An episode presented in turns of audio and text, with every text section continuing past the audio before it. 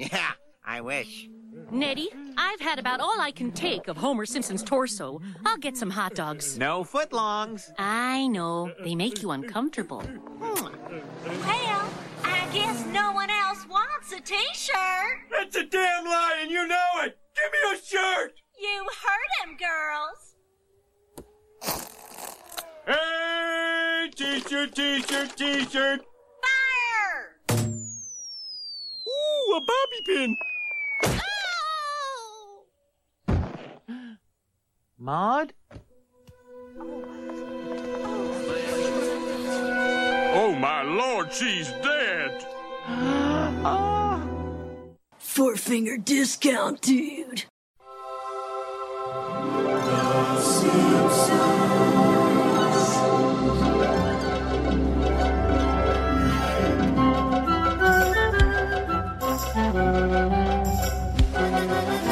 Welcome to Four Finger Discount. This week we are here to review a rather depressing episode. It's episode BABF11 Alone Again, Natura-Diddily. I am Dando. And I am Guy. And uh, yes, a bit of an emotional episode, this one. Look, I, I, I'll take issue, Dan. I wouldn't say depressing, I would certainly say sad. Uh, but, you know, your mileage may vary. I mean, you may well be depressed by, uh, you know, uh, what this episode explores, what it brings up. I mean, um, I, I have to say, I mean, I haven't seen this episode since it aired, which is, what, that 20 years ago now. Uh, but I do remember uh, writing a review of it. Uh, Really? the- That's interesting. yeah, because I mean, um, I wrote a review for the for the Geelong Addy, the newspaper down here, and uh, no, I remember distinctly. Uh, you know how how sort of impactful it was, and also how respectful it was. I mean, you know, Ned's often the uh, the butt of jokes, good natured jokes for you know how sort of churchy he is and all that kind of business.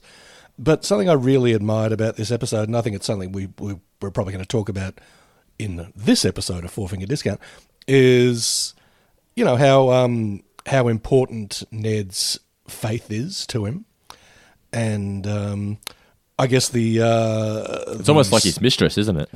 a little bit, but I mean, I, I, I remember just that uh, his final line in the episode. I mean, I remember being very taken with it back in the day. How you know I'm here every week, rain or shine, and it's like you know, good on him. I mean, every whatever gets you through the night is one of my favourite lines to say. You know about uh, you know whatever sort of whatever works for you, whatever sort of I don't know makes you happy or gives you meaning. If it makes you happy, it can't be that bad, as uh, Sheryl Crow would say.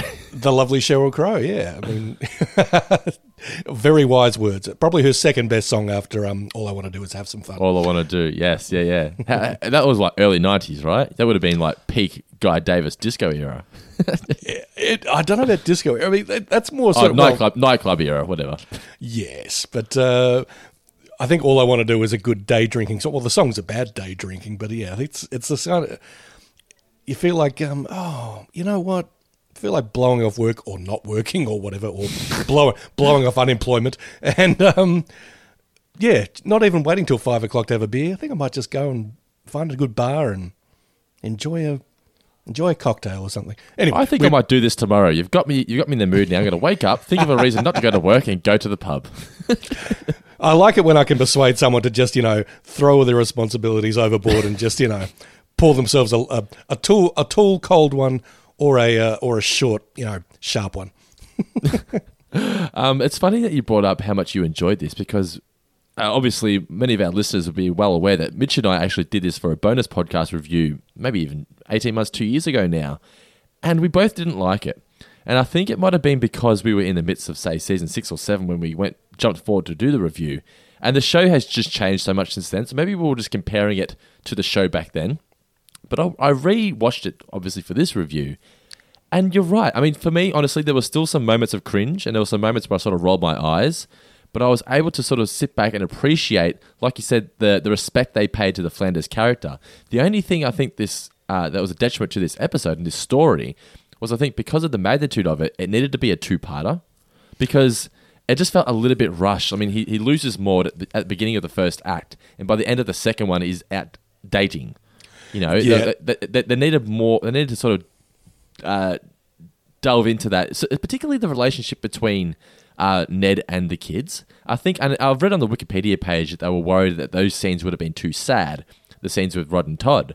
But sad's fine though in an episode like this because whilst she might have only been a minor character on The Simpsons, these characters meant something to viewers. Like these characters mm. mean a lot, and this character has been in our lives since the very first episode, since 1989. It's like at that point, like 10, 11 seasons by now.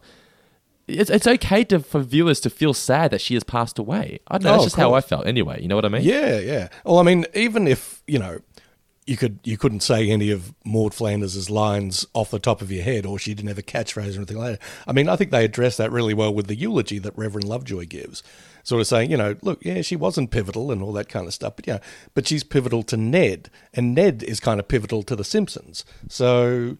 She was always there, I think he says. Yeah. Yes, yes. So I mean, um, look, I think you're right. I mean, I don't, th- I don't necessarily think it need to be a two-parter. I mean, I was a little taken, not taken aback, but um, I'd forgotten that they they do a sort of a a leap of a few months.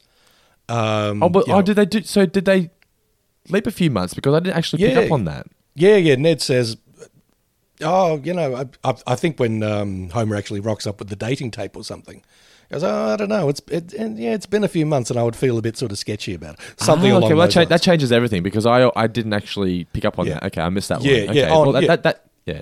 his whole journey or the whole Ned, Ned's whole sort of journey in this episode. Yeah, it's not over a matter of days or, or even weeks. It's over a matter of months, but we don't actually see those months. Um, yeah, but that is the case. Yeah, I mean, uh, oh god, if he, yeah, if they put Ned in, um, sort of, if they put Maud in the ground, and then you know, a fortnight later he's like, you know, parading around the uh, the park with Diane the dog lady, you'd be going, uh, yeah, yeah, sketchy writing there, uh, Ian Maxtone Graham. Despite your big credit, um, no, I don't. I don't think it needed to be a two-parter.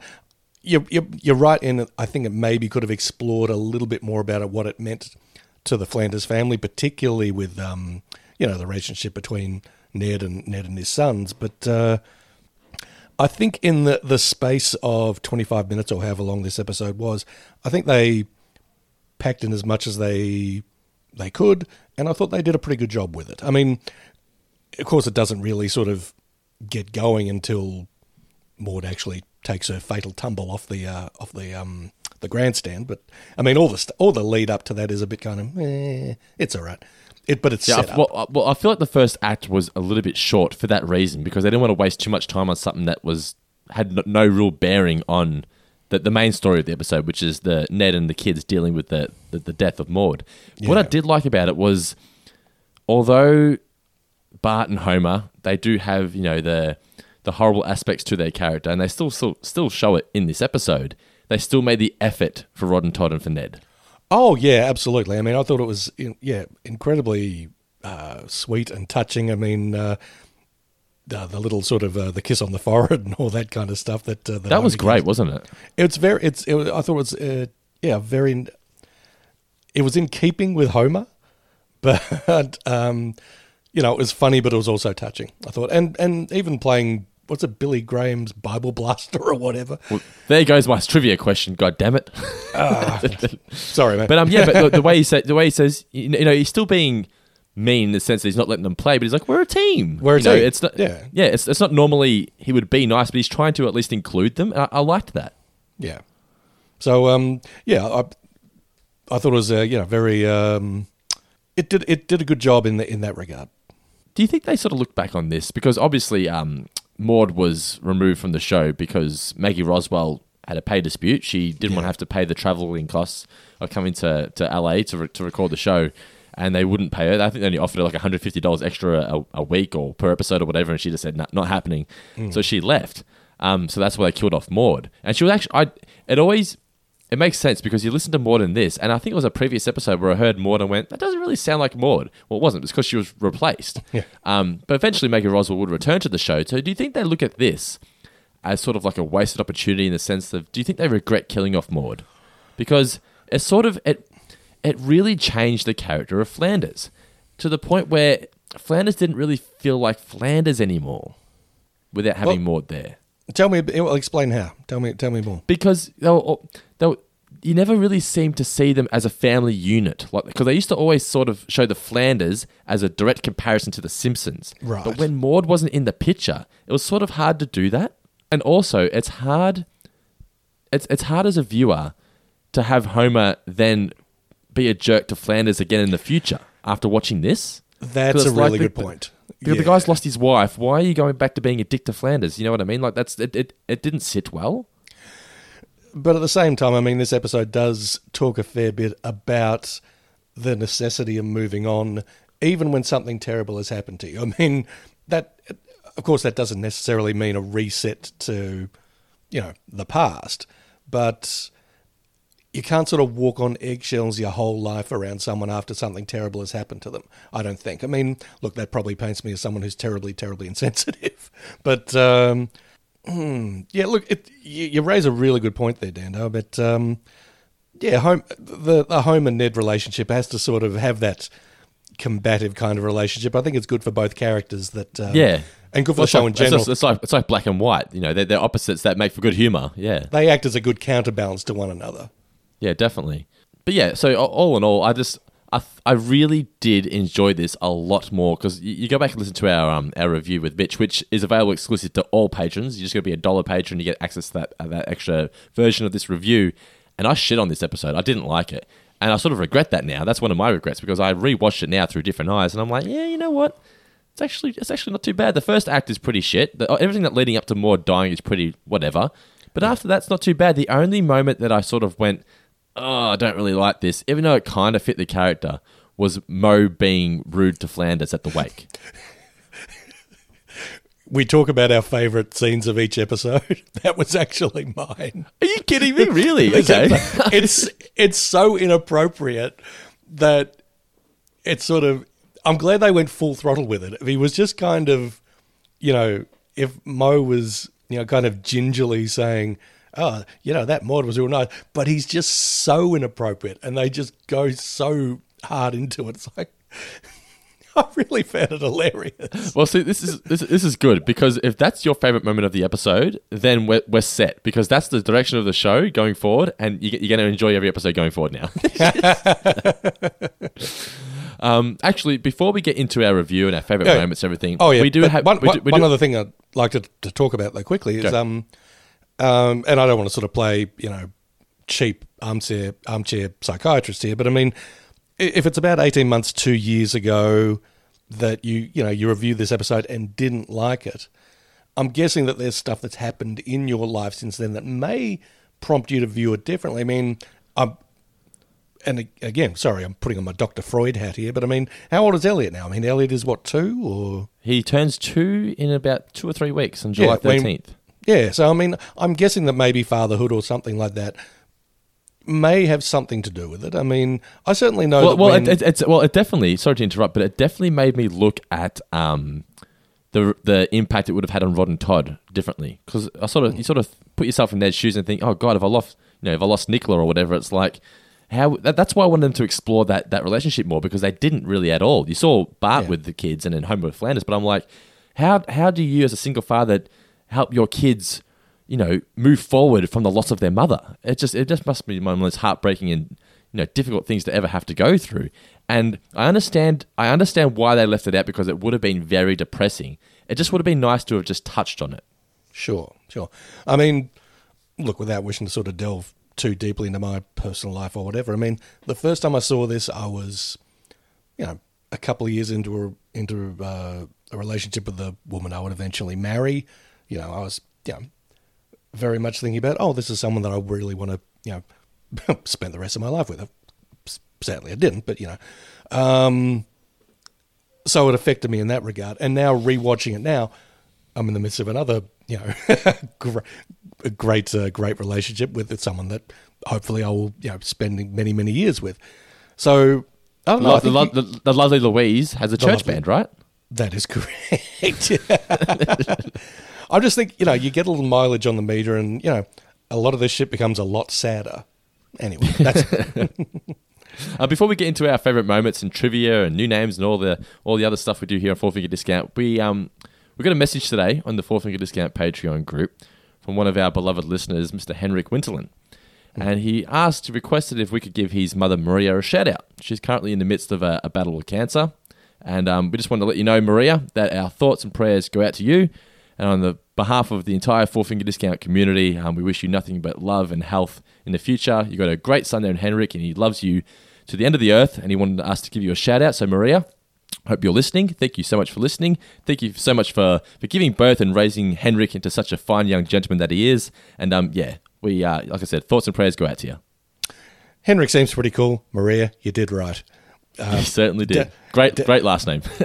and uh, Dando said it better than I ever could, so we'll ju- we'll leave it at that. But uh, as he said, thoughts, prayers, peace, solace, all that good stuff. Hey, my favorite. All right, favorite moment. So yours was Moe being a dick, but my, It's- mine. Right, Yes, go. please. No, no, it. I don't know why. I just, I just loved it. I, I love the fact that it's your favorite moment. Like I just remember when Mitch and I did the review, that was like the the moment that we all just went, "This is the show jumping the shark," and you're like, "No, it's my favorite moment." Yeah, I mean, it's qui- it's quintessentially Moe. It's, I mean, it is very he, Moe. he, yeah. he wants to he wants to do right. He's like, and he has tried to kill himself in the past, so why not? yes, indeed, and you know, this is his reward. I mean, just as our, you know, just as suicide bombers are, you know, tend to get promised seventy two virgins or whatever. Uh, Moe gets Maud Flanders in heaven. Uh, my favorite That's probably highly was, inappropriate. Moe, Moe, Moe also featured in my favorite moment. so from from Fla- from Flanders dating video. What are you doing, Homer? just the three of them outside the bar like that. the three second pause, just stare at the camera. These, or, or do you want to end up like a loser? What are you doing, Homer? They're so good. oh man, oh, so great. But also, uh, I loved the the subtle moments, like um, like the kids cuddling Ned at the end. Like we knew he would like come back to his senses and things like that. Really, really, just nice touches that I didn't pick up on when I first went back and reviewed it. I also felt really sad. There was one shot that I wanted to point out, and we will get to it in the review. Of it's at the beginning of the um of the wake, and everyone's sort of just talking and whatnot. But Flanders is just sitting there by himself, looking sad Yeah. on the couch. Great shot.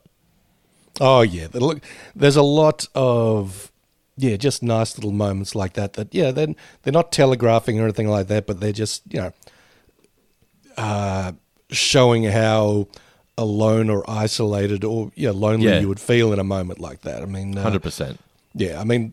There was, there was a yeah just a scene in this that uh, a moment in this that really really got me when um He mentioned that. Actually, don't, don't don't tell me what it is. Let's wait till we get to it because I was, I was intrigued when he messaged me that. okay then well we'll talk Yeah. about it when we talk about it Yes, let's do it. Next question. You there, eating the paste. Trivia for this week. All right, I'll kick off. Alrighty, let's do this. okay then A Ford was urinating on a particular vehicle on a T-shirt that the Hibberts got at the car racing. What kind of car was it? it's a Chevrolet. A that was one of Chevrolet. mine. One of mine as well. Mine was you know, Okay. what what did Doctor Hibbert not laugh at? Okay. um, okay, my question: What is uh, the number on Clay Babcock's car? Ooh, is it three? No, it is forty-two. Forty-two. Nothing. It's, it's in between four and two. So there you go. That your your brain is your brain works in a mysterious way, Mister Dando. It does. Uh, what did Homer bend down to pick up, which resulted in Maud being hit by the T-shirts? Oh, oh, I want to say food, No. not food related. Was it? Hmm, a bobby pin. Oh, bobby pin. That, oh, yeah, that's right. Oh, did he look more out of shape than usual? He did. With his shirt he, off? cer- he certainly did. kind of like kind of like me when I look in the mirror these days. Oh God, yeah, same. Believe me. um, what do the at the 20, 21 t-shirt salute at Maud's funeral? What does the t-shirt say? Ah, it says "rip." I know that. Can't It remember said- what is it. It says "Let her rip." Let her RIP. rip. Yes, that's Yes. right. I knew it said Which rip. a, n- a nice bit of wordplay. Let her rip because of course they're you know Yeah, when you when you fart your guts out. there is that too. I was going to say, so when Homer gets that shirt and he goes, "Finally," I like that because he didn't get a T-shirt at the car racing. Oh, correct. Uh, my next question is: What is the name of the the, the um, commitment dog? Oh, is it? It's Booby or Bobby? Nah, Foofy. Foofy. Oh, let me tell you, I would, I would certainly paddle away from Diane as fast as I could. We don't like the sound of that. Maybe She was just unbearable. she reminded me of um Wedding Crashers, Cause I'll find you. Yeah, but the difference is, I mean, I would probably put up with that shit from Isla Fisher. Who wouldn't? uh, your next question. Um, when Ned is playing Scrabble with himself, uh, what does he get? What is his. Is score? nine- Ninety points. It is off a It's triple a word lot of score. points. Yeah. Yeah, he did well. There's um. Did you see what the words were? By the way. Yes, they were all very sad, Yeah, lonely words. Yes, definitely. Uh, and my final question is: What is the name of the band that the drummer left for? Oh, Oh, actually, sorry, no, so sorry. The drummer in the band now is from which band? They Uh, go, hey, isn't isn't that the drummer from this band? is is it Satanica? Satanica. Yes, yeah, yeah. Okay. Well, in a related question, uh, they lost their drummer to what kind of band? Ah, uh, some some form of ska band. It was a Pentecostal ska band. we've we're very on the same page with our with our questions. I think we're We are. We, maybe, maybe we're just finding the obvious ones. I don't know. I think so. I think there are certain things that leap out. Alrighty, I feel like it's time for some new names. What about you, Mr. Davis? Oh, I'm all all over it. I'm all about it. From this day forward, your names will be. Alrighty, new names. Before we get into them, before we get into this week's leaders, we're going to read out the leaders of Patreon, the $20 patrons Jordan, Moleman, Richie, Nick Barbaro, Andrew Zer, Christopher Darby, Chris Malion, and Will Manthorpe. You gentlemen are all absolute champions. We love each and every single one of you. You're a hall of fame. As well as shout outs for our new patrons, we've got shout outs for here uh, Lois Newman, Guy Bellamy, Jack Giles, Van Guise, Van Guise, Van Guise, that's a pretty cool name, as well as Stephen Roberts. Thank you so much, guys, for jumping on board the Four Finger Discount bandwagon. We love you all. Thank you very very much. We certainly appreciate it. I think I I, I probably appreciate it more than Dando does, and Dando really appreciates it. The current leaderboard we see still at top position, Gear, Gearoid Harrowhill on 13 points. In second position, Andrew Parker on 10. And it's a three way dance for third. We've got Alistair Danock, Christopher Darby, and Jimmy Faruja on seven points each. What have we got this week? We have had an embarrassment of riches with the new titles this week. I mean, uh, I've People got are a- loving people loving the new name segment, man. I tell you, it's the best part of the show. it's it's a good one. I mean, you know, it, people are exercising their imagination and their uh, their wit. They're doing a very very good job. I have got a, more than uh, about half a page full of uh, honourable mentions here. But of Ooh, course, let's can- do it. Yes. So before we get to the whole three, two, one of it all, let's uh, you know throw out a bit of a, a shout out to say Chris Darby for um, the Ian Maxtone Graham episode spectacular, or Andrew Parker for a matter of wife and death, uh, Catherine Walmsley for Speedway to Heaven. Uh, yeah, it's pretty good. Here's what I like from Alice Kaylee Burton, Dia de los Ma- uh, Mordos. Okay, so is- is that the dead the dead ward? It it is uh yeah well Dia Dia de los Muertos is the Day of the Dead and um, oh, okay, nice. and uh, that is uh, Dia de los Mordos. Very clever. Well done. I just like uh, doing my Mexican slash, slash Spanish accent there. Trying to. Indeed. Um, what else we got here? Our man Gear uh, with Happy Flandings. Not a bad one. Ge- So, so gear still doesn't make the top three, or you're going to lose your top spot if you don't pick it up, pick up your game, mate. Indeed, gear. Oh, get your gear in the game, mate. Uh, a star wipe is born from our friend Daniel Kotnick. I did love that. The old Star Wipe's great, isn't it? Star wipe is wonderful. That is so good. uh, but let's get to the three, two, one of it. Oh, let's do this Um, on three points. Uh, sorry, one point. Third position. One point. Um, look, it's a bit of an unwieldy title, but it's one that made me laugh. Uh, Maggie Roswell's unsuccessful pay negotiations with Fox. Is that really worth one point? I reckon it is. I mean, I didn't. I didn't know the The, the- the- backstory. the key, the key is to the key is to entertain Guy, and that's what you did. Well, yeah. I didn't know any of the backstory about Maggie Roswell or anything like that uh, until after until after the episode, and I did a little bit of research. I'm like, oh golly, Jesus, pinch your pennies, Fox. Good on you. Yeah, I know, right? 150 bucks. But um, who gets the one point for this week? Well, that's one point. That's that's Jimmy. Oh, Jimmy got the one point. Sorry, I didn't hear you say Jimmy. Oh, Jimmy, he's now on eight, so he's outright third as it currently stands. We are indeed. Now, here's something.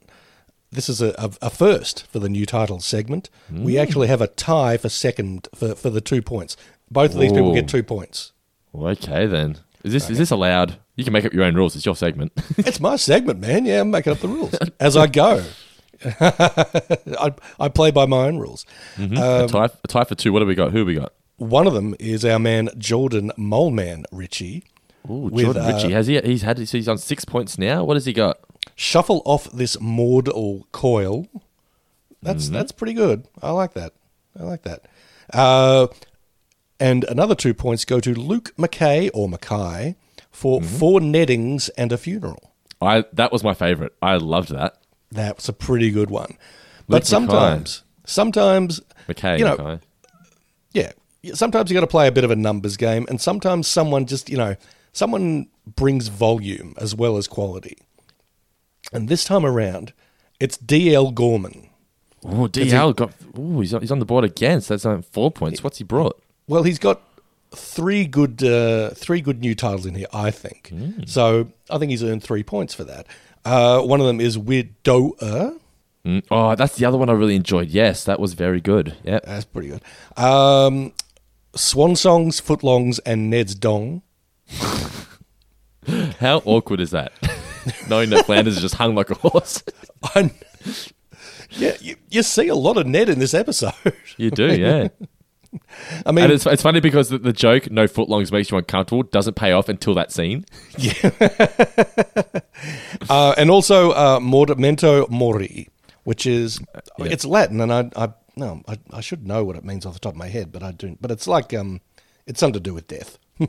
Well, that's good. Well, well, well done, Mr. DL. That's two weeks straight now. You've been a patron again for two weeks straight. And you've you've you've topped the uh, you've you've hit some points on the leaderboard. So now he's in on four points, but still, the top three stands as it does because uh, is still Gearoid is still on uh, thirteen points. Andrew Park is still on ten points in second position, but Jimmy's gone up one point, making him outright third on eight points.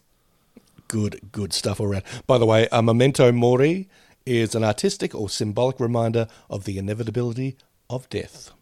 So Oh, there that's go. very very clever. Well done, Mr. Gorman. Indeed. So yeah, good work. Wait, have we from- established that DL Gorman's a, a male yet, or are we just calling? we just referring to them as male? Uh, I think we, we're. Yeah, I prefer not of- to know. It's a mystery. The mystery of D.L. Gorman. Alrighty, guys. After the break, we'll be back for our review of Alone Again Natura-Diddily.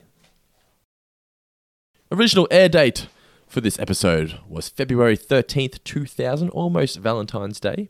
The chalkboard gag is My suspension was not mutual, and the couch gag is where the family all drive in on bumper cars and they attack Homer and pit him against the wall and s- smash the shit out of him.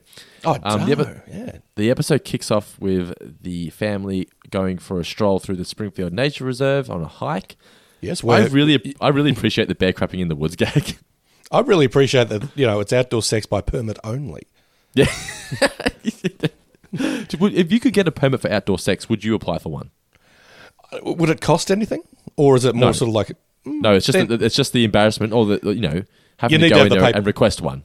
Well, you, you never know how diligent the uh, you know the park rangers are going to be. But if you've got the paperwork to sort of back it up, because also you never know, you know. There's that old saying, "When nature calls." I mean, usually it means you need to take a shit like a bear or Homer. But um, yeah, sometimes you might be in the uh, in the great outdoors with your significant other, and you know the mood will just take you. You want to get back to nature. You want to get all Adam and Eve, baby. It's very Um, dirty though. Well, true. Yeah, I don't think I've ever had that much sex outdoors, or in or indoors for that matter. anyway, Speaking speaking of outdoor sex, one of my favorite Margin Homer moments is when they're about to have sex on the beach, and Homer's like, "I've got sand in my underpants," and she's like, "Me too. Let's go home." Like, that is just married life to a T. It's so great. Um, but yeah, so the bear crapping in the woods, putting its bag in the in the bin was great. Love that. it's very nice looking nature as well. It's good work by the animators. Yes, yeah, you're right. Um, they overhear some Africanized bees um, Homer prepares himself by spraying a lot of you know repellent on his dick. Yes, indeed. Is African strength be gone? Yeah. um, they uh, they realize that it's actually a raceway that they've built right in the middle of the um of the nature reserve. The animals though it doesn't matter because they're all adapting. The you got the the beavers using tools to, to hit each other and uh, kind of like gladiators, wasn't it for, for beavers? It was. the chameleon that uh, uh, you know merges onto the uh, was it a, an oil can or something? something something like that. Yeah, yeah. Yeah. And um and the bird requests that Marge show him her boobs. Indeed, you better do what he says, Marge. now, what did you think of the Ian Maxtone Graham line? Uh, like his his name popping up. Like to me, that's one step too far for The Simpsons. But I can understand that some people would like it. a bit fourth wall breaking. I, I thought it was pretty funny. You know, I mean, I don't know. Is it? It's. I don't think it's one they've sort of done all that often, is it? I don't think they've ever done it. No, not have Yeah. the, the the writer's name appear like that. No. Yeah. So for it, to, it's a bit unexpected, and it's like, oh, okay, yeah, I'll go with it. Um, Clay Babcock arrives. You're on fire. It's great, great wordplay. I thought you would. I watched that and went, "God, I would appreciate that wordplay." I did indeed. Um, Bart asks, requests a joyride. I did like that he asked, um, he asked Marge for, for permission before just going into the car with, with a strange gentleman. Yeah, and I like that Marge was, you know, all for it. And actually, I, I did like that uh, with Bart in the back, and you re- you realise that uh, Clay Babcock's missus is actually on the uh, in the passenger seat. I like the way he sort of talks as well. Uh, Sometimes I let my wife drive. She's good. yeah, she's good. Yeah. did, did it find you, make you a little bit uncomfortable that she was just breastfeeding there? Like I was just like, oh, I never realized that she's just breastfeeding in a fucking race car. Eh, didn't, little eh, didn't make dangerous me for the baby. uncomfortable. But yeah. yeah, didn't make, the fact that she's breastfeeding doesn't make me uncomfortable. The fact that she's got a baby breastfeeding in a high speed car. Clay knows what he's doing. he does. Clay does know, except when he's driving his A car. Oh yeah, good point. Um, he offers the Simpsons some spare tickets. Lisa says, "Oh, we can't. You know, we've got to we got to see nature." Lisa, this is our chance to see cars driving. um, and this is where the episode kind of begins. Um, Flanders arrive. Hi, diddly ho, pedal to the metalophiles. Flanders, since when do you like anything cool? Well, I don't care for the speed, but I can't get enough of that safety gear. Helmets, roll bars, caution flags. I like the fresh air and looking at the poor people in the infield.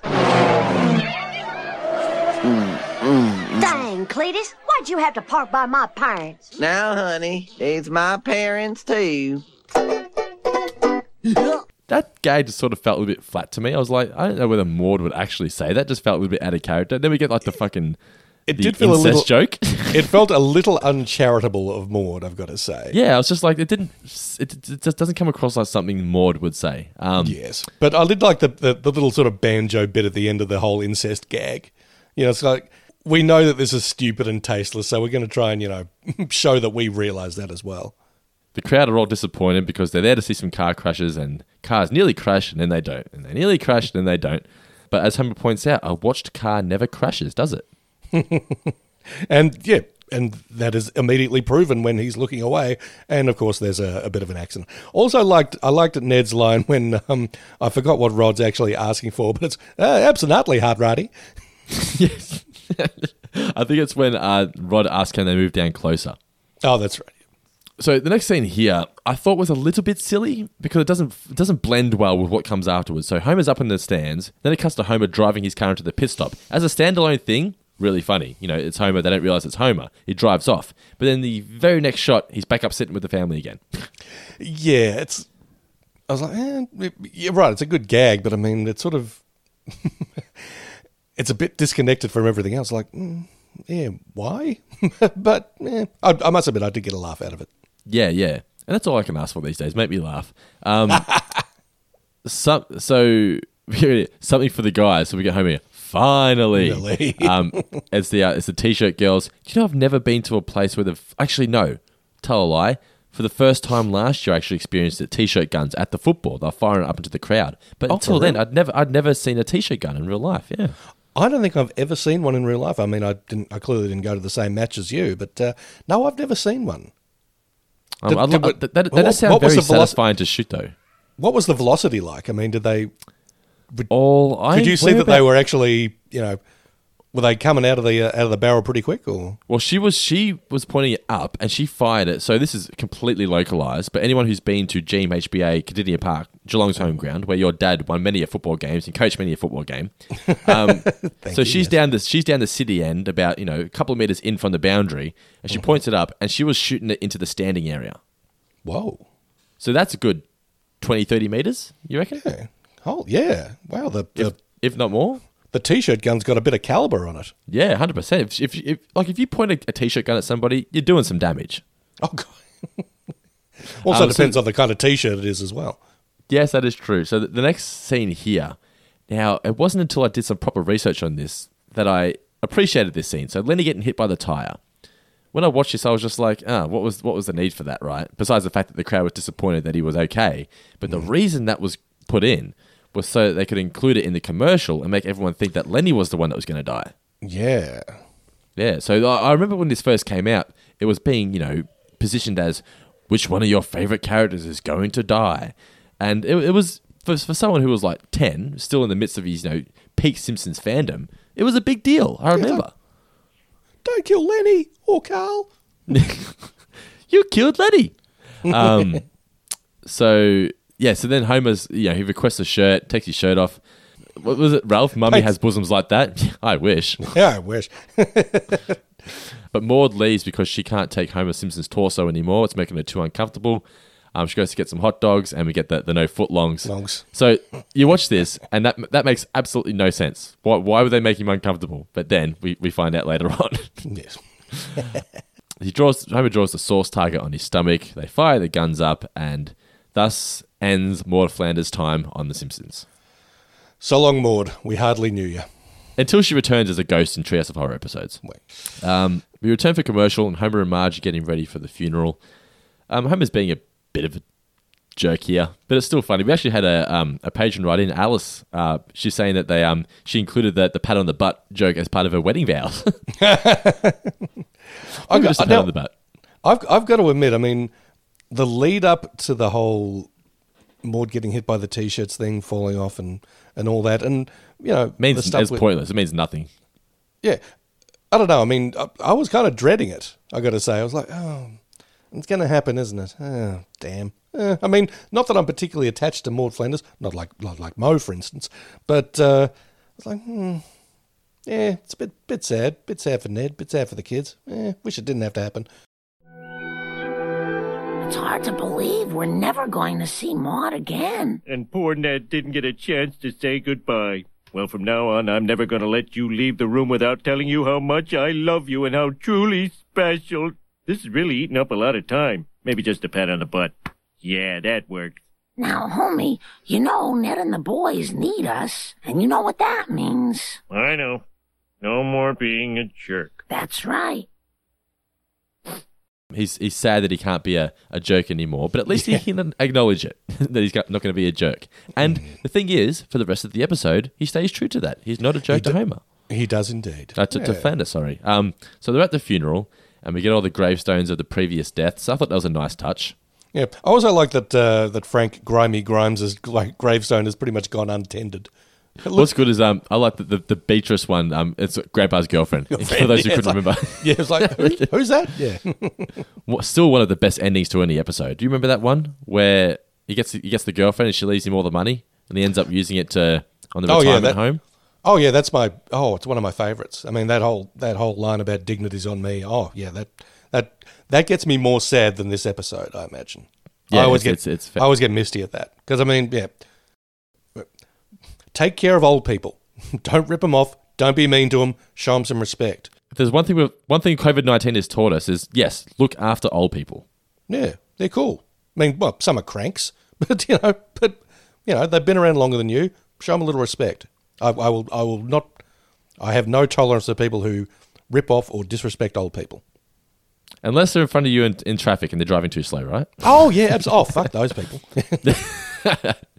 Um, but yeah, you mentioned earlier that Lovejoy's speech is a, a sort of like a, a a spoof on just talking to the audience. You know, it's it's, Yeah. it's representing her her um her spot on the show. You know, Absolutely, yeah. I mean, um, I don't know. I mean, if we'd lost, yeah, Lenny. I mean, mm, yeah. I mean, that would have been. Uh, they probably would have made that a two-parter or something like that. But uh, yeah, the fact that Maud was very much on the periphery, more so than say Lenny or Carl or whoever.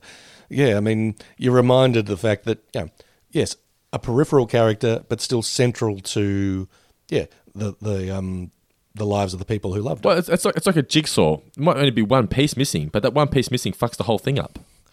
Dando, that is a that's a, a very good point, very elegantly made. Well said, sir. With the word fuck. In many ways, Maud Flanders was a supporting player in our lives. She didn't grab our attention with memorable catchphrases or comical accents. I. Yar. Oh, Glavin, why, Glavin? But whether you noticed her or not, Maud was always there. And we thought she always would be. My friend's life is about change. Just yesterday, Apu was a lonely bachelor. Just thank God those days are over. And the Van Houtens were enjoying a storybook marriage. Yeah, lots of storybooks have witches. Shut up, Kirk. Sorry. Now, uh, one thing I never actually realised is I don't think we've heard Luann Van Houten and uh, Helen Lovejoy and other characters that were voiced by Maggie Roswell speak on the show in season 11. Oh, wow. I, don't, I, I never really realised it. Uh, I may be wrong, but uh, because of this pay dispute, she obviously wouldn't have been called in. So maybe they just wrote her characters out of the show. I didn't realise. I could be wrong, though. Um, they fired, like you said, the t shirt gun salute, and Homer finally gets his t shirt. They're now at the wake, and Flanders is all alone on the couch, and um, it's a very depressing visual. But I'm glad they put it in there because it was important to highlight just how lonely one would feel in Flanders' position. Oh yeah, even when you're surrounded by well wishers and all that kind of stuff, yeah, you still feel like you are, yeah, missing someone who is, yeah, part of you, the other Yes. half of you, even, yeah. And they and they always and she will always be a part of, of Flanders, regardless of what happens. Um, Apu offers to give him all of Moore's frequent squishy points and just just being just being a nice uh, uh, Samaritan. And then Moe comes in for the, for the creep show. Also, yeah, but I also did like um, Apu sort of saying he was Rant. bit bit fed up with uh, head office and their Bombay attitude. Ned, my friend, please know that the Kwik-E-Mart is there for you 24 hours a day. Oh, thank you, Apu. And I'm going to give you all of Maud's frequent squishy points. The boys at headquarters will not like it, but I'm getting pretty sick of them and their Bombay attitude. Yeah, it's enough there, Pooh. Look, Ned, I know we ain't hung out much, uh, what with your insane fear of drinking and me being banned from the church and all, but, uh, but that Maud, she was really something. Oh, wasn't she? Thank you, Moe. I appreciate that. No, I really mean it, though. I mean, if it was you that died, I would have been on her so fast. What are you saying? What? Nothing. She was hot. What? You can't take a compliment? Hot, you monster! That's good. No, let it out. That's it. Let it out. Send me to Maud. That's it. Ah, Oh, here I come, baby. Oh, yeah. Bart ruins the cake. Just typical Bart behavior. But then Marge says, "Go play with Rod and Todd," and them playing with the ball by themselves. It's funny because, like, well, it's not funny, but it's like these two characters, Rod and Todd. We don't really know that much about them, and I think this was would have been a good way to kind of tweak their characters and maybe have them be a bit more part of the show. But also, on the other hand, maybe they are characters that are best suited for just being the butt of jokes as opposed to being actual characters that we want to know more about. I don't know. What do you think? No, I agree with you on that point. I think, uh, yeah, I don't think there's too much you can do with Rod and Todd. I think they're they're good for either you know uh, over the top religious bits or over the top churchy bits, like I got that joy, joy, joy, joy down in my heart. That's Where? down in my heart Tuesday. Um, or bits where it's sort of out of character, where you know, like we talked about a few episodes ago, where they're a bit creepy, sort of you know, perving on Lisa when she's having a shower. or Oh something. yeah, that's right. That was creepy. Yeah, Yeah, but I mean. I, no, I I wouldn't want to get too deep with with Rod and Todd. I think you know they're a good, uh, yeah, they're good for a, a gag, and that's pretty much it. With Ned, I think you've got a little more sort of room to move. Yeah, yeah, yeah. I think that's a problem with a lot of later episodes of The Simpsons is, you know, after 300, 400 episodes, you're going to run out of ideas and have to start fleshing out some of the si- side characters. Mm. Like your, your, your Gills and your, your comic book guys and things like that. And I think once it gets to that point, it's kind of like, as you were saying, I don't really want to know about their life. I'm, I'm fine with them being who they are and the role they Yeah. already play. But there's only so much, there's only so many different ideas you can come up with. with the same Absolutely, yeah. Now, if there's anything, anything at all I can do to help out. Quit hogging Flanders. I want to comfort him. it's nice of you, Homer, but I think I'll just go to bed. Then I insist on walking you home. Homer, this really isn't necessary. Those feelings are normal, Ned. They're part of the process. Watch the sprinkler. Hey, that's my sprinkler. It's natural to feel that way, but the sprinkler is gone. It's time to let go. I just bought that. I know, I know. It's never easy. You want anything else? Water? Chili fries? How about some white noise? Oh, Homer, you don't have to.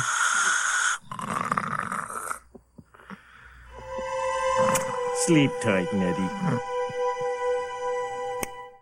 And this was just such a nice moment, wasn't it? It was very sweet. I mean, yeah, I mean, we've talk- we've talked a lot uh, as we've sort of looked at this uh, at season 11 of The Simpsons about how you get a lot of jerk Homer, a lot of jackass Homer. Um, the guy's got a good heart underneath it all. Uh, and and this is a really really good example of that. Yeah, ev- ev- everything from uh, yeah from Maud's death onward sort of yeah indicates that you know being uh, good and generous. It's not well it's not exactly second nature to Homer, but you know, when when the shit comes down and when the chips are down, he will actually, yeah, the goodness will rise to the top. And I really appreciated how they ended the scene with him reaching over for Maud and her not being there. That's yeah, that that kind of hit me. yeah, because one of those things where it's like, it's just second nature to reach over to your partner, and it's Oh, like he, he, it hasn't quite sunk in yet that she's not going to be there anymore. Maybe mm. it just it, that that was the moment that sort of hit me the most. I think. Absolutely, no, we're we're on the same page with that one. Yes, Well, is that the moment you're talking about at the start? that's the moment I was talking about. Yeah, Yeah, yeah, because it's just um, th- th- they don't sit on it for too long, just enough, and you don't even see him react to it. He just puts his hand over and he Mm. can't find her. I'm like, oh god, that's heartbreaking. But um, it was, yeah, it was really, really well done. So Flanders then goes to um to talk to Homer, throwing some rocks. Oh, it's a rock fight you want, is it? and the fact that he's taking the time to write names on the rocks. um, but Flanders and Homer are having a chat on the um on the swing and and he blames himself. And you can understand why any man in that situation would blame himself. You always, you know, you, you lose your, your kids Mm. or you lose your wife. It's always like, what could I have done to prevent it? That's just it's just second nature, isn't it? Oh yeah, I mean, even in situations that aren't as uh, dramatic or life altering as the irrevocable loss of a loved one. I mean, yeah, even if you've done, even if you've had like a terrible fight with someone that you care about, and you know, I don't know, maybe I'm beating myself up too much about this, but you know, I, I'll tend to think. "Ah, Maybe I shouldn't have said that, or you know, could have done Mm. this instead. You know, Yeah. I mean, it's not healthy to dwell on it for too long, and yeah, generally people tend to move past it. But uh, yeah, I mean, I think it is second nature. If you've got you know any sort of scintilla of sensitivity in your body, you sort of go. Hmm, If you have a heart. should have done that differently. yes. Um, but there is no easy answer, or so Flanders thinks, because then Homer gets an idea, and he starts starts filming Flanders taking off his shirt, and Flanders is absolutely jacked. So we have Bart here pointing out pretty much what every viewer is thinking. Do you even have a job anymore? I think it's obvious that I don't. and that's just sort of their way of just saying, we know it's stupid. We know it's, it's ridiculous that he's never at work anymore, but shut up. Just enjoy this. yeah. Whenever Homer is either, well, as we said last episode, whenever he's solemn or whenever he's very, very certain about something, it's Certain, hilarious. yes.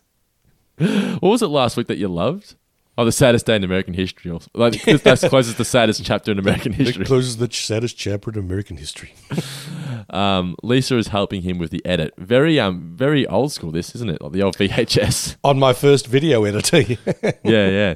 Um, but we get the star wipe, and, and and I appreciated that they had the star wipe into the next scene. oh, yeah, that was good, wasn't it?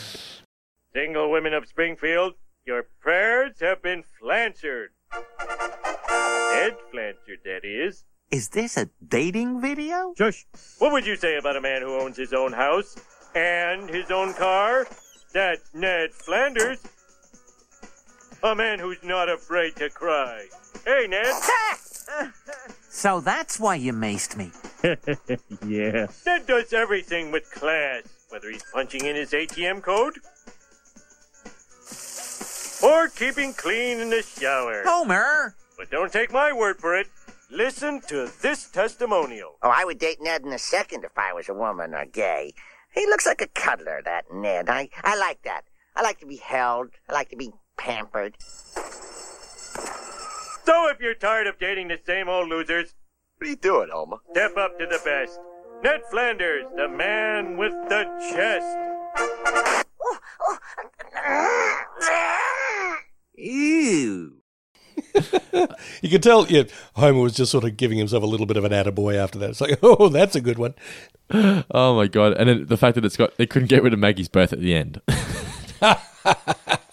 Flanders, however, thinks it's all too soon, yeah, and it's understandable. I mean, it's only been, like you said, a couple of months. I thought it was a lot sooner when I watched this, but even a couple of months is still too soon when you've lost the person you've been with for Oh, yeah. twenty plus years. You know, Well, that's the thing. been I his mean- whole life. Yeah, I don't think the show could leap ahead like a year, but I, I think it's a good compromise. You know, a few months. Yeah. Uh, you know, giving him a few months sort of grace period to yeah before he gets out into the into the dating game again. And he's playing Scrabble by himself, and it's it's very very sad. But I did appreciate, and I loved that um, flancid was one of the words. Well, with triple word score, that's 90. Ha ha, I guess my luck is starting to even out.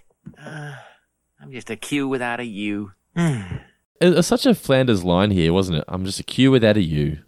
Oh yeah, I know, I know this episode had its faults, and there's there's reasons people don't like it. But I feel like they absolutely nailed Flanders, though, don't you reckon?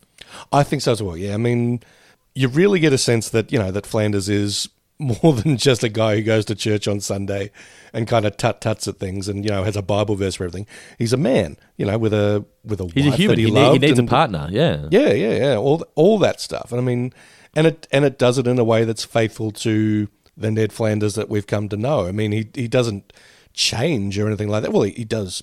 You know, his circumstances change certainly, but his character, I don't think, changes a great deal. Or do, he, well, he, he does have that that brief brief period where he kind of you know turns the turns away from God and also turns God away from him. Um, but no, I mean this is um, it's a very good, uh, it's a very honest, uh, authentic uh, representation of Ned. I think. Ned decides to go post the dating video, and Homer's waiting for it in the mailbox. Why? we can't explain. um, we come back, um, and, Ho- and Flanders is starting to get his, his responses to uh, to the video, um, but he feels like he's being disloyal um, to Maud, which is understandable. But Homer says, "Don't worry, Maud. She's um she's dating in heaven. She's having a great time with Tupac Shakur." and who, who's Sherlock- the character? and Sherlock Sherlock Holmes. Sherlock Holmes is a character. he sure is. it's, a, it's a dumb line, but it made me laugh. If you select me, you'll get a lot more than a Wharton MBA pulling in 200K. You'll get a woman who's poised, articulate, sophisticated, confident, and highly sexual. Hang on, I'm getting a fax. Damn, I've just been indicted. Looks like we're gonna have to reschedule. How's your July? Well, I. Mine's terrible. Let's talk in August. I got to admit, I find Lindsey Naegle kind of hot. Oh, well, I think she's supposed to be the, the hot businesswoman that Oh, but yes. just has but just has no time for anybody but herself. Oh yeah, Like she she is very wealthy, very attractive, very switched on. she knows what she wants, and she's not afraid to go get it. That is 100% she is a go-getter, but I don't think a relationship is something that she really wants. No, I don't think so. but Mrs. K um, and Skinner, this is great. I will hang up when he leaves. I like that her fat uh, flat was very French. That she had the Paris thing up, the Paris poster. Also, I think I noticed that the wine was called like Chateau Maison, which is basically how basically house house. that is, I believe, if I look it up now, the wine place, the winery that Bart went to in the first season. Oh, there you go. Oh, I Um, like a good, I like a good callback. Let's have a look. Um, yeah, it is. It's where Caesar. Yeah, so it's from the um, Crepes of Wrath from season one. Yeah. Wow, that's a great throwback, isn't it? It is. And uh, speaking of Lindsey Naegle being hot, call me fucking crazy, but I find Mrs. K hot. I feel like she would be down for a good time. I th- it, would be a night you would you would long remember. You only get one chance with Edna Krabappel, I'm telling you. Like, it is. she seems like she would be a great person to spend some time with. um, and then he, and then he's with Diane, and um, she's just very, very clingy, and it, it, so clingy to the point that even Flanders has to leave. has to paddle away at speed. I did like that. Flanders is then visiting Homer and Marge. I just like the subtlety of this where, you know, obviously the kids are at home or whatever, but Flanders, he would normally be at home with Maud, but he doesn't have her anymore. So he's gone to the Flanders just to have a chat. I got, got to the Simpsons, sorry, just to have a chat. And um and they're just, they're just there to support him, like, yeah, no worries, you can come over. Um and Flanders, I'm exciting as a baked potato. Darn right you are. yeah, because yeah, Marge just thinks they're neat. I thought another great throwback that just sort of just just goes under the radar there. Homer um, reveals by accident that the floozy's in Vegas from the previous episode, and this is where we get Fla- uh, Flanders questioning his faith. Um, so he prays to God, he just asks for a sign of some kind. Lord, I never question you, but I've been wondering if your decision to take Maud was, well, wrong. Uh, unless this is part of your divine plan. Oh, could you just give me some kind of sign? Anything. And after all that church chocolate I bought, which, by the way, was gritty and had that white stuff on it. Well, I've had it.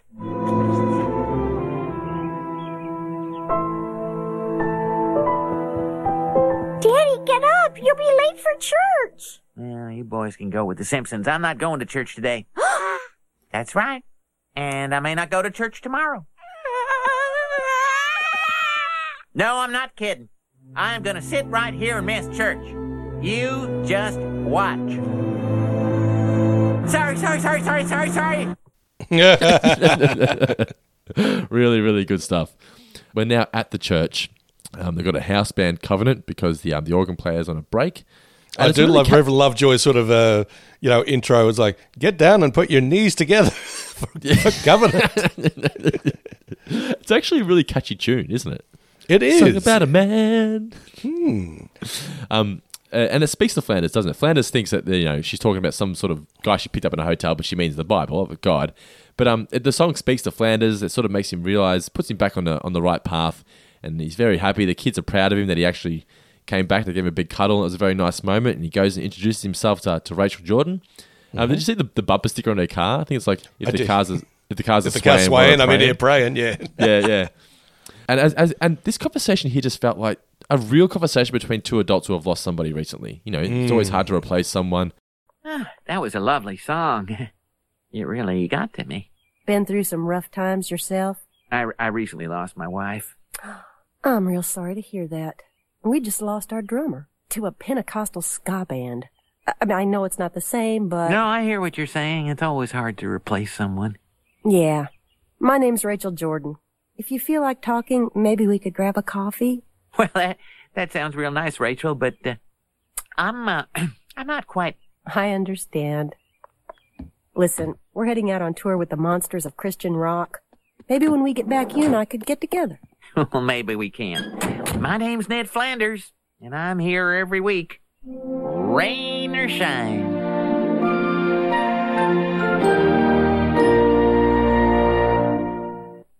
The, the the first act, whilst it you know wasn't much, from from the point of Maud passing away onwards, it they they told.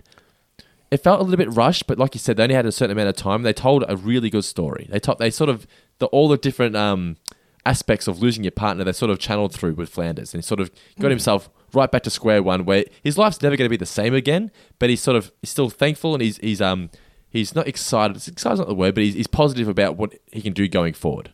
Yeah, and I mean, his his faith uh, is uh, sort of the cornerstone of that. I mean, I remember, I think I said at the start Yeah, of right, episode, but yeah. yeah, I'm here every week, rain or shine. It's like, good on him. I mean, again, not to sort of you know get all true confessions on you, but I mean, about you know, it's about ten years ago that my father died. Right, and I mean, Was it that? Was it that long? Wow, it really was. It was twenty. It was Wow. 2011. Yeah, yeah. Yeah. And I mean, um, it was his birthday actually the other day. So uh, happy, birthday, birthday, Bobby. Happy birthday, Bob. Yeah, I hope you're celebrating with Polly and the rest of the team upstairs.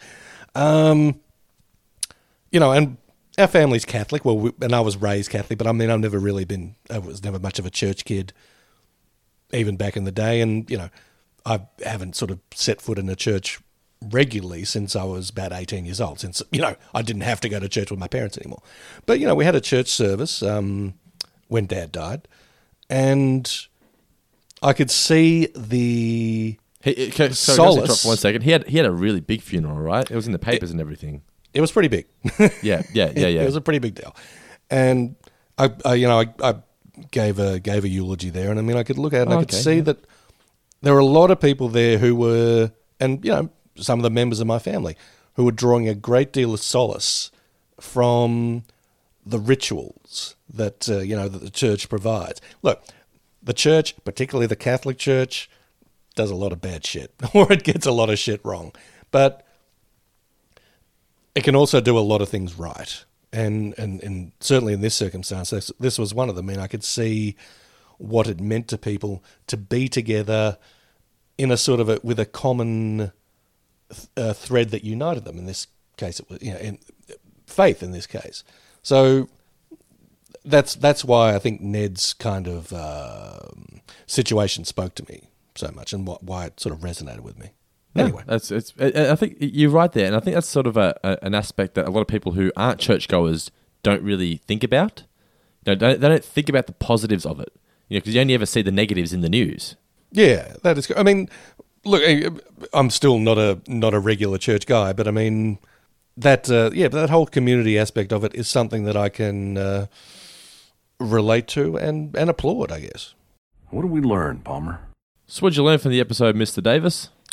Um, look, this is I'm I'm feeling very sort of touchy feely in talking about this episode, but I guess the uh, the main thing I sort of derive from it is you know never wait to tell your loved ones how you feel about them. I mean, I think it's very easy to sort of go days, m- weeks, sometimes even months without you know telling your mum or your sister or whoever that um, that they're important to you, and who knows? They might, you know, get hit by a t-shirt and fall off a grandstand, and you'll hmm. never get the chance to say it to them again. So, you know, do it on the regular. That's my that's my takeaway from it, at least. Well, I, I'm not gonna I'm not gonna be able to top that, so I'll leave it at that. But it's, it's it's a good point you bring up because like even like my nan passed away a couple of weeks ago, and it's like I look back now and think oh, I can't remember the last time I actually said the words "love you," and like I hmm. know that she knew, but I don't think I ever like said "oh, love you, nan." And it's, it's a good point. You, you need to don't ever feel embarrassed or bad to tell your loved ones that you love them. Hmm. You know, it's just it's it's very very important that you know family is the most important thing. If you're if you're fortunate enough to have a family who are loving and caring, and or you've got it doesn't have to be family, just people, Yeah. someone in your life, just someone in your life, Your circle Make- of people, your tribe. Yes, make sure make sure you remind them how important they are to you because yeah, like you said, you never know when there's going to be a bunch of t-shirts flying around the corner.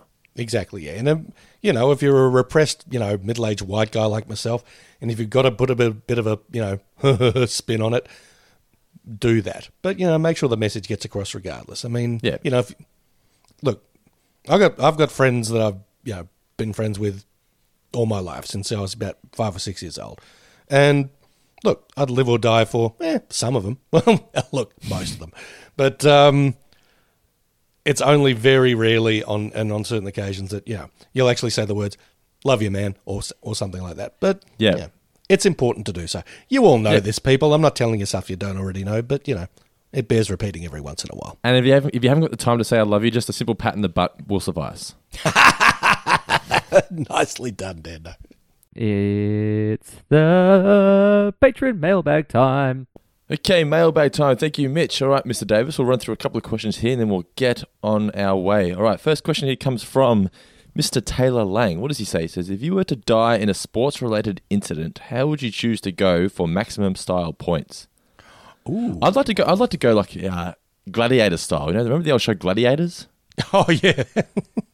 that, that, what a spectacle it would be if you, if you, you know somehow got like like decapitated by Vulcan or something. How do you think you would go on Gladiators? Oh, I think I'd suck. um, I'd be no good on any of those shows. I mean, did you watch Ninja Warrior or any of those ones that were on recently? I watched maybe one episode of it, but it was just not my thing. Because the thing is, Gladiators, I liked it because you knew. I mean, maybe like one in twenty made it through, but there were just people on there who thought they were better than the Gladiators. Oh, they were just losers. But Ninja Oh, yeah. Warrior is people who are genuinely fit doing obstacle courses, and I mean, more power to them. They're fucking great at what they do, they're, they're incredible athletes. But it just makes me feel really unfit. But gladiators, I feel like it, they, they throw peop regular people in there, and it's like because of the scenario, it's like there's a chance that you know maybe the gladiator slips or something goes wrong, and you can still beat these guys. But when it's just Ninja Warrior, I'm like, I can't do this. Yeah, every once in a while, you get an underdog might actually sort of, uh, yeah, get lucky, or or not even get lucky, just you know have sort of stealthy skills. I mean, like that uh, that one quiet ninja in that in that episode of The Simpsons who's like, you know, he's going to do something good. um, And I, I just love the gladiators' faces too when they've been beaten. It's like, oh shit, I ain't coming back next season. oh yeah, I mean, Vulcan I think was probably the scariest looking one. He he always looked kind of 3 a.m. at the nightclub bouncer kind of scary. He's like, it's the end of my shift. I'm fucking sick of this shit. If anyone steps to me, I'm just going to fuck him up. Well, he, he he was like the poster boy for Gladiators Australia, wasn't he? I reckon Vulcan's the first one that both of us named. Can you name any others? I don't think I could. I, for some reason, I think there was, must have been a female called Tornado. Oh, okay. It, it just sounds like a gladiator name. Tornado, hurricane, tidal wave. Uh, next question comes from Alice Kaylee Burton. She says, uh, "In case you were challenged to a rock fight, whose names would you write on them?" Uh, I, don't, I don't feel like I'd ever want to throw rocks at people. I must confess, yeah. Anytime I sort of hear about rock fights, I'm like, that sounds terribly dangerous. I mean, da- dangerous and not fun for anyone. I mean, Not fun for to anyone.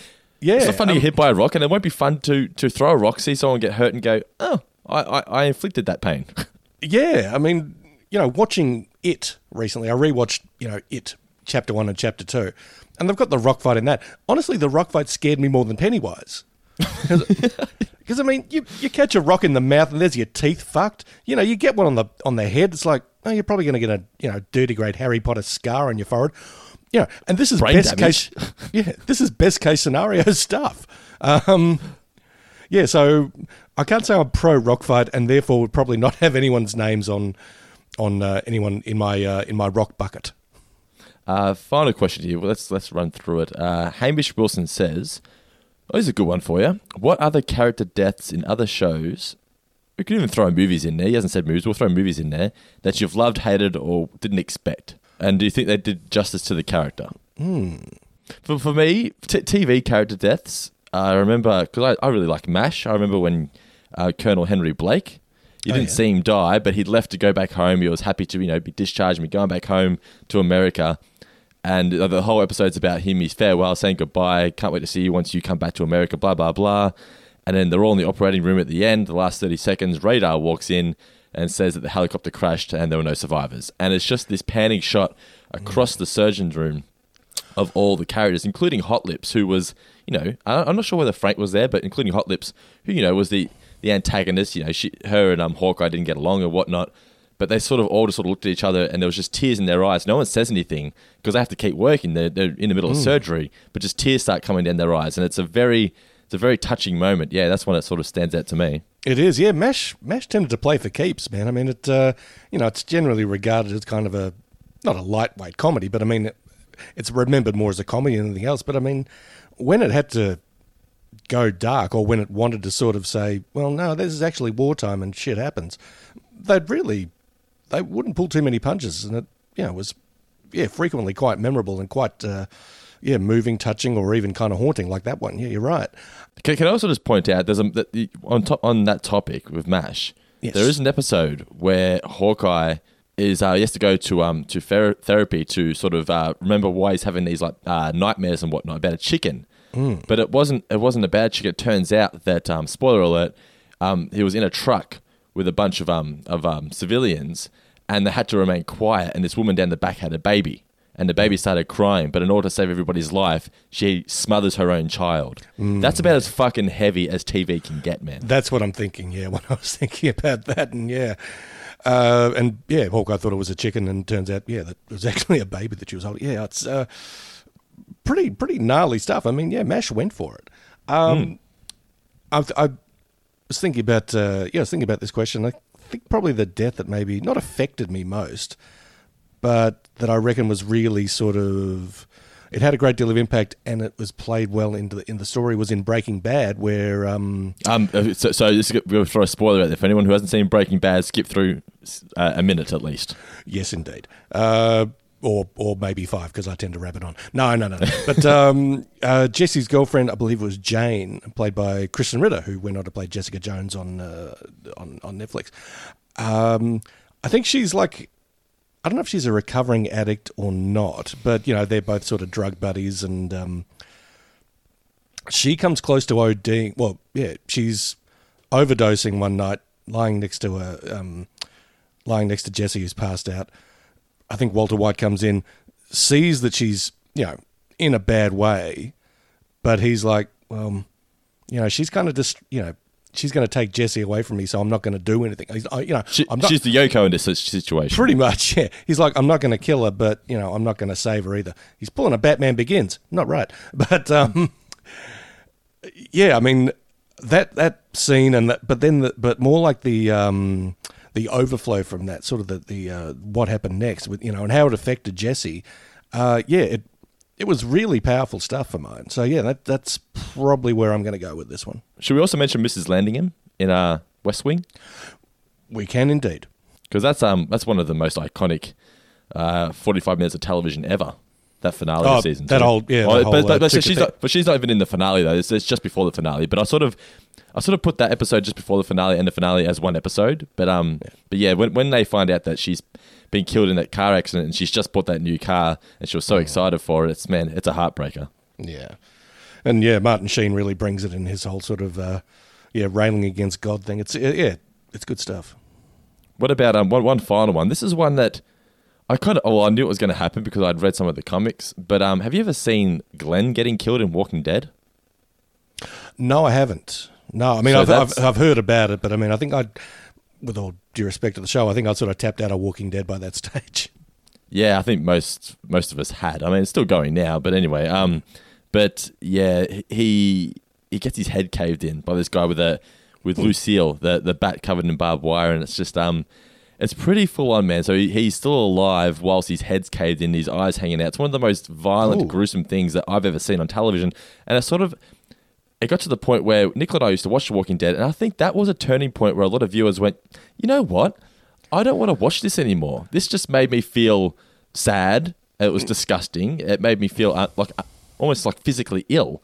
W- why would I put myself through this? The storylines aren't that great. So I think like that moment there really turned a lot of viewers away. I think you get that with with certain shows, but and and even popular ones with huge fan bases. I mean, as say as powerful as like the red wedding scene in in Game of Thrones was, I think that also may have turned a lot of people off as well. I mean, I think it was it was vital for the story, and I think it was true to the Game of Thrones story and tone. But yeah, I think a lot of people might go, yeah, you know what, this is just getting too cruel.